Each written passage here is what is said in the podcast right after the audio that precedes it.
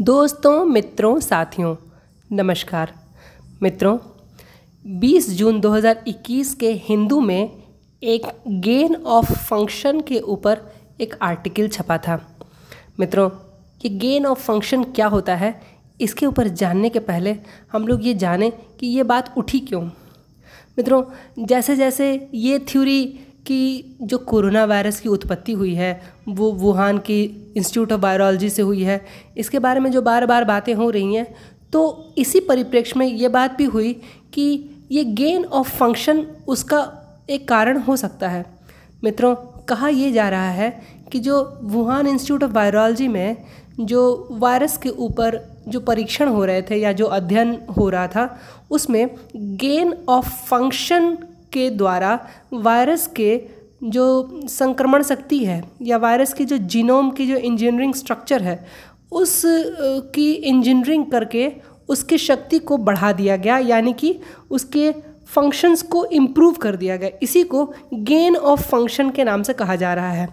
और इसी के कारण बताया जा रहा है कि शायद वो वायरस इतना ज़्यादा घातक जानलेवा बन गया तथा एक दुर्घटना के कारण शायद संभव है कि वायरस वो वहाँ की प्रयोगशाला से बाहर आ गया और वो दुनिया भर में फैल गया। तो आज हम लोग ये जानेंगे कि गेन ऑफ़ फ़ंक्शन आखिर है क्या। मित्रों वायरोलॉजी विज्ञान में गेन ऑफ़ फ़ंक्शन का जो अनुसंधान या रिसर्च होता है उसमें जानबूझकर किसी भी प्राणी के या वायरस के अंदर उसकी जीन से छेड़छाड़ की जाती है।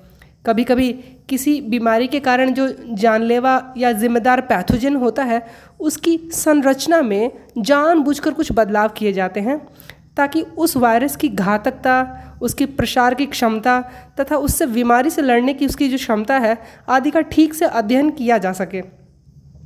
ऐसा विश्वास है कि ऐसे ही एक अध्ययन अनुसंधान तथा भविष्य में होने वाली बीमारियों से इलाज के लिए थेरेपी की खोज की जा सकती है, टीकों की संभावना तलाशी जा सकती है, तथा बीमारियों से लड़ने में इन दवाओं की क्या कारगरता है, इसका भी ठीक ठीक पता लगाया जा सकता है। तो इस तरह की बीमारियों से लड़ने के लिए थेरेपी के इलाज में, टीकों की खोज के लिए तथा बीमारियों से लड़ने की क्षमता को जांचने के लिए इस तरह के गेन ऑफ़ फ़ंक्शन वाले अनुसंधान रिसर्च किए जाते रहे हैं। ये कोई पहली बार हुआ हो? ऐसा नहीं है। मित्रों गेन ऑफ़ फ़ंक्शन जो है, उसमें पैथोजन को और भी ज़्यादा कभी कभी ख़तरनाक बना देता है तथा उसकी जानलेवा और ज़्यादा घातकता बढ़ जाती है तथा उसके प्रसार होने की क्षमता भी काफ़ी ज़्यादा हो जाती है। इसके लिए जेनेटिक इंजीनियरिंग करनी पड़ती है, यानी कि जो वायरस है या पैथोजन है, उसके जीन में कुछ बदलाव कर दिए जाते हैं और उसके बाद से उसका अध्ययन किया जाता है कि उस बदलाव के कारण उस पैथोजन के प्रभाव में क्या क्या और उसकी शक्ति में क्या क्या परिवर्तन आ गए हैं। कभी कभी एक लॉस ऑफ़ फ़ंक्शन भी होता है, जिस तरह से गेन ऑफ़ फ़ंक्शन ने उनकी क्षमता को बढ़ा दिया है, उसी तरह से लॉस ऑफ़ फ़ंक्शन भी किया जाता है, जिसमें पैथोजन को म्यूटेशन को रोक दिया जाता है, जिससे उसकी क्षमता या तो कम हो जाती हैं या फिर समाप्त हो जाती हैं।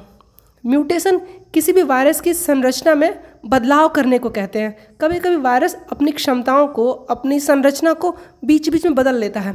अगर आपने उस वायरस के खिलाफ कोई टीका या दवाई बना ली है और आप उस दवाई को खाते रहते हैं, फिर भी आप अनुभव करते हैं कि उस बीमारी में ज़्यादा लाभ नहीं हो रहा है। तो इसका कारण ये है कि वो वायरस या पैथोजन जो आपके शरीर में होगा, उसने अपने आप को उस दवाई के खिलाफ म्यूटेशन के द्वारा बदल लिया है, जिसके कारण वो दवा उसके ऊपर उतनी प्रभावी नहीं रह जाती है। मित्रों कुछ गेन ऑफ़ फ़ंक्शन ऐसे होते हैं जो समाज के लिए बायो सेफ्टी तथा बायो सिक्योरिटी के लिए ख़तरे होते हैं और इसके कारण समाज को नुकसान पहुँच सकता है। इसीलिए इन्हें काफ़ी चिंता उत्पन्न करने वाला भी कहा गया है। ऐसे अनुसंधानों से समाज को काफ़ी खतरा हो सकता है, इसलिए कई सारे लोग इनके प्रति काफ़ी चिंतित रहते हैं। इन अनुसंधानों तथा अध्ययनों से हो सकता है कि मानवता का भला हो, लेकिन साथ ही साथ मानवता का खतरा होने का भी संभावना बना रहता है। अगर ये पैथोजन किसी दुर्घटना से, किसी प्रयोगशाला से या किसी के द्वारा जानबूझकर भी अगर बाहर आ गए तो ये पैथोजन दुनिया में महामारी का कारण बन सकते हैं। तो विशेषज्ञों का मानना है कि इन वायरसों से लड़ने के लिए जो वर्तमान चिकित्सीय उपाय हैं, वो हमारे पास काफ़ी नहीं है, क्योंकि ये वायरस जो है वो म्यूटेशन में काफ़ी तेज़ी से म्यूटेट करते रहते हैं।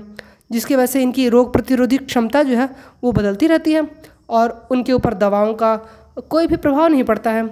उनके अंदर प्रतिरोधी स्ट्रेन विकसित होते रहते हैं, जिसके कारण ये वायरस इनके विरुद्ध काम करने वाली दवाओं पर ज़्यादा प्रभावी नहीं रह जाते हैं।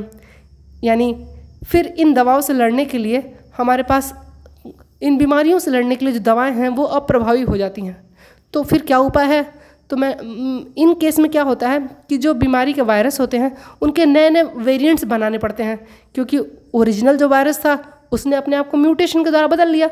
तो जो नया स्वरूप बना, उसको हम लोग दूसरा नाम दे देते हैं। इसीलिए आपने सुना होगा कि कोरोना वायरस का बीटा वेरिएंट आया है तो कोई बोलता है गामा वेरिएंट आया है, कोई डेल्टा वेरिएंट आया है, कोई बोलता है कि इसका इंडियन स्ट्रेन है, कोई कहता है यूके का स्ट्रेन है। ये सारे स्ट्रेन या जो वेरिएंट्स हैं, ये सब उसके म्यूटेशन के कारण, उसके संरचना में जो परिवर्तन हुआ है, उसके कारण बने हुए वायरस के ही स्वरूप हैं। अब इनको ख़त्म करने का क्या उपाय है? मित्रों, ख़त्म करने के लिए फिर से प्रयोगशाला में इनके संरचना के ऊपर अध्ययन करके एक गेन ऑफ़ फ़ंक्शन फिर से करना पड़ता है, जिससे कि जो दवाई बनाई जाए, वो वर्तमान में उपस्थित जो उसकी संरचना है वायरस की जो संरचना है, उसके ऊपर प्रभावी हो सके। तो गेन ऑफ़ फ़ंक्शन जो है, वो दवाओं को बनाने में वैक्सीन को बनाने में मदद तो करती है, लेकिन साथ ही साथ म्यूटेशन के कारण ये दवाएँ ज़्यादा देर तक प्रभावी रहेंगी, इसमें संदेह बना ही रहता है।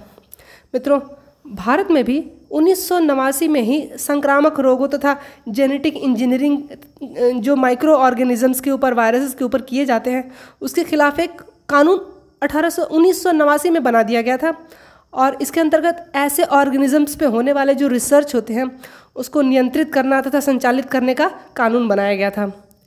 ऐसे अध्ययन करने वाले सारे संस्थान जो हैं, वो इस कानून का पालन कठोरता से करते हैं। वैज्ञानिकों का मानना है कि इस तरह के रिसर्च कार्यक्रम जो है, उस पर रोक लगा देनी चाहिए, क्योंकि ये प्रकृति के साथ खिलवाड़ के जैसा है। वर्ल्ड हेल्थ ऑर्गेनाइजेशन भी अपने सदस्य देशों से इस स्थिति में और इस दिशा में काम करने के लिए एक ग्लोबल फ्रेमवर्क बनाने की मांग कर रही है। मित्रों, ऐसी आशंका है कि संभव है कि ऐसे ही किसी वायरस के ऊपर जो वुहान इंस्टीट्यूट ऑफ़ वायरोलॉजी में जो रिसर्च हो रहा था, उसमें कोई ना कोई वायरोलॉजी के ऊपर रिसर्च करते समय कहीं से ये स्ट्रेन शायद डेवलप हो गया और वो वहाँ से लीक हो करके हमारे विश्व में फैल गया। इसी वजह से वुहान इंस्टीट्यूट ऑफ़ वायरोलॉजी जो है कोरोना वायरस की उत्पत्ति के रूप के एक कारण के रूप में देखी जा रही है तथा उसके ऊपर रिसर्च का काम किया जा रहा है। मित्रों, आज की इस बात में हम सबने ये जाना कि वायरस के ऊपर जो रिसर्च होते हैं, उसमें गेन ऑफ़ फ़ंक्शन क्या होता है? मुझे उम्मीद है आपको ये बात समझ में आई होगी और पसंद भी आई होगी। अगर आपको ये बात पसंद आए तो आप इसे लाइक कर सकते हैं फॉलो भी कर सकते हैं। हम लोग कल किसी और विषय पर फिर से बात करेंगे। तब तक के लिए शुभ रात्रि वंदे मातरम जय हिंद।